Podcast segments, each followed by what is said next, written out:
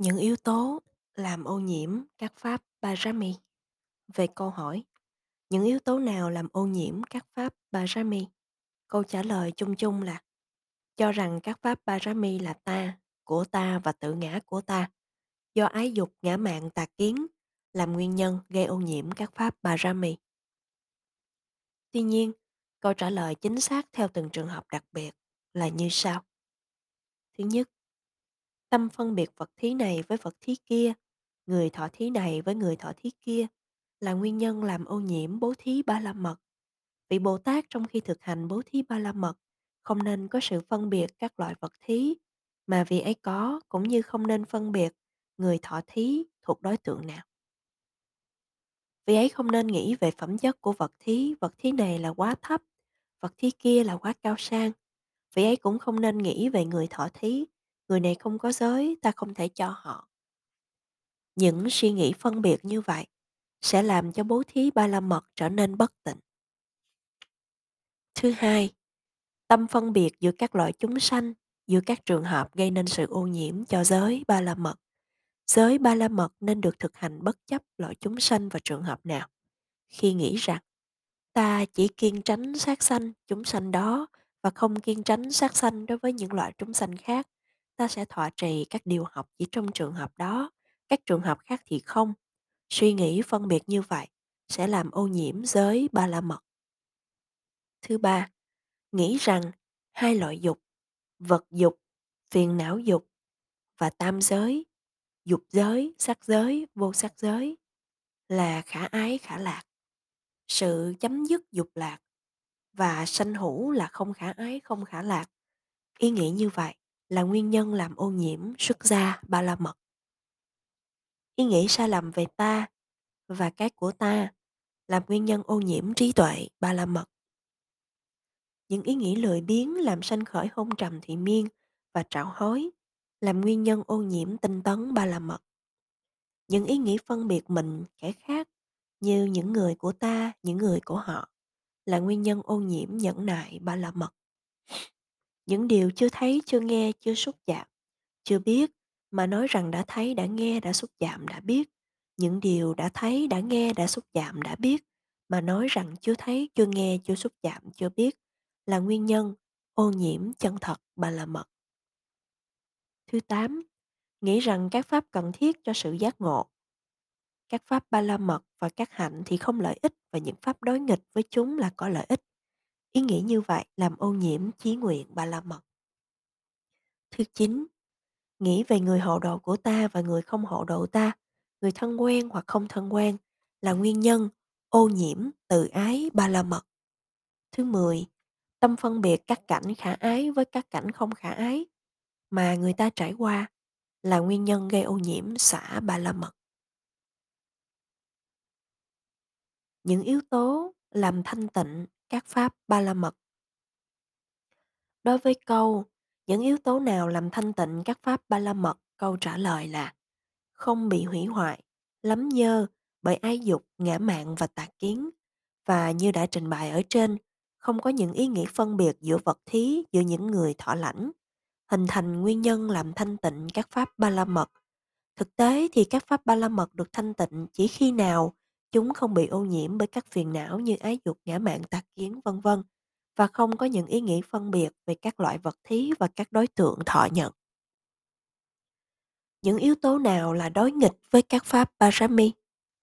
Đối với câu hỏi, những yếu tố nào là đối nghịch với các pháp ba la mật? Câu trả lời là xét chung thì tất cả những yếu tố gây ô nhiễm và tất cả các pháp bất thiện là những pháp đối nghịch với các pháp ba la mật.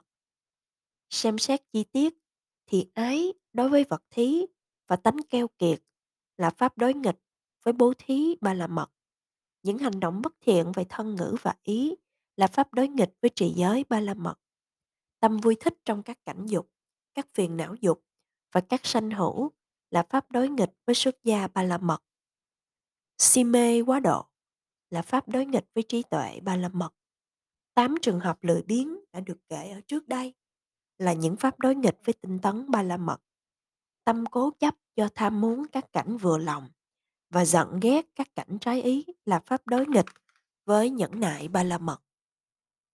Không nói lời chân thật là pháp đối nghịch với chân thật ba la mật. Không có khả năng thắng phục các pháp đối nghịch với các pháp ba la mật, không thực hành chúng một cách thành công là pháp đối nghịch với chí nguyện ba la mật. Chính hình thức làm sanh khởi hận thù là pháp đối nghịch với bác ái ba la mật. Không có cái nhìn bình thản trước cảnh vừa lòng Phật ý là pháp đối nghịch với xã ba la mật. Chi tiết hơn, luyến ái các vật thực cho đi, không có thiện cảm với những người thọ nhận và không hiểu biết về bố thí và những quả phước của nó là những pháp đối nghịch với pháp bố thí hay nói cách khác là tham sân và si mê chỉ khi nào vắng mặt những trạng thái tham sân và si như vậy, thì sự bố thí mới được thành tựu mỹ mãn.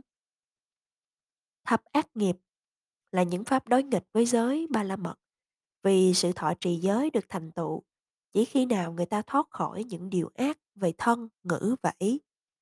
Sự xuất gia là hành động cao quý từ bỏ các dục lạc ngược đãi kẻ khác tự làm khổ mình đắm chìm trong dục lạc ngược đãi kẻ khác và làm khổ mình là những pháp đối nghịch với xuất gia ba la mật trí tuệ đem lại ánh sáng cho những chúng sanh bị mù quáng bởi tham ái, sân hận và si mê. Do đó, ba yếu tố bất thiện này đối nghịch với trí tuệ ba la mật qua tham ái, người ta lưỡng lự trước việc phước, qua sân hận, người ta không thể an trú trong các phước thiện và qua si mê, người ta không thể phấn đấu trên con đường chánh nhờ tinh tấn mà người ta làm được việc phước không chùng bước. An trú trong chúng và tiến bộ theo phương hướng đúng đắn. Do đó ba yếu tố bất thiện này đối nghịch với tinh tấn ba la mật. Chỉ do nhẫn nại người ta khiến tham ái vắng mặt đối với những cảnh vừa lòng và khiến sân hận bị loại trừ đối với những cảnh trái ý. Nhờ vậy, người ta có thể nhận biết tánh vô ngã trống rỗng của các hiện tượng tự nhiên. Như vậy, tham, sân và si không thể nào nhận biết bản chất không của các hiện tượng pháp, nên chúng là những pháp đối nghịch với những nại ba la mật. Không có chân thật, người ta có thể thiên vị do luyến ái đối với những người tốt với mình hoặc giận ghét vì họ đã làm hại mình. Trong những hoàn cảnh như vậy, chân thật không thể hiện hữu một cách mạnh mẽ. Chỉ bằng pháp chân thật, người ta mới có thể thoát khỏi sự thiên vị do tham, sân hoặc si, là những pháp ngăn chặn sự hiện khởi của pháp chân thật. Như vậy, ba yếu tố bất thiện này là những pháp đối nghịch với pháp chân thật. Bằng chí nguyện, người ta có thể vượt qua những pháp thăng trầm của cuộc sống và giữ tâm kiên cố trong việc thực hành pháp ba la mật Do đó, tham, sân và si mê là những pháp lụy đắm theo những thăng trầm của cuộc sống, là những pháp đối nghịch với chí nguyện bà la mật. Sự phát triển tâm tự có thể loại trừ những chướng ngại của con đường tiến bộ tâm linh. Do đó, ba yếu tố bất thiện này tạo nên những chướng ngại là những pháp đối nghịch với bác ái ba la mật. Không có xã thì tham đối với những cảnh khả ái và sân đối với những cảnh trái ý là không thể loại trừ và ngăn chặn. Người ta cũng không thể nhìn đối cảnh của tâm bình thản. Chỉ khi có pháp xã, người ta mới nhìn đối cảnh với tâm bình thản. Do đó, ba yếu tố bất thiện này là những pháp nghịch đối với xã ba la mật.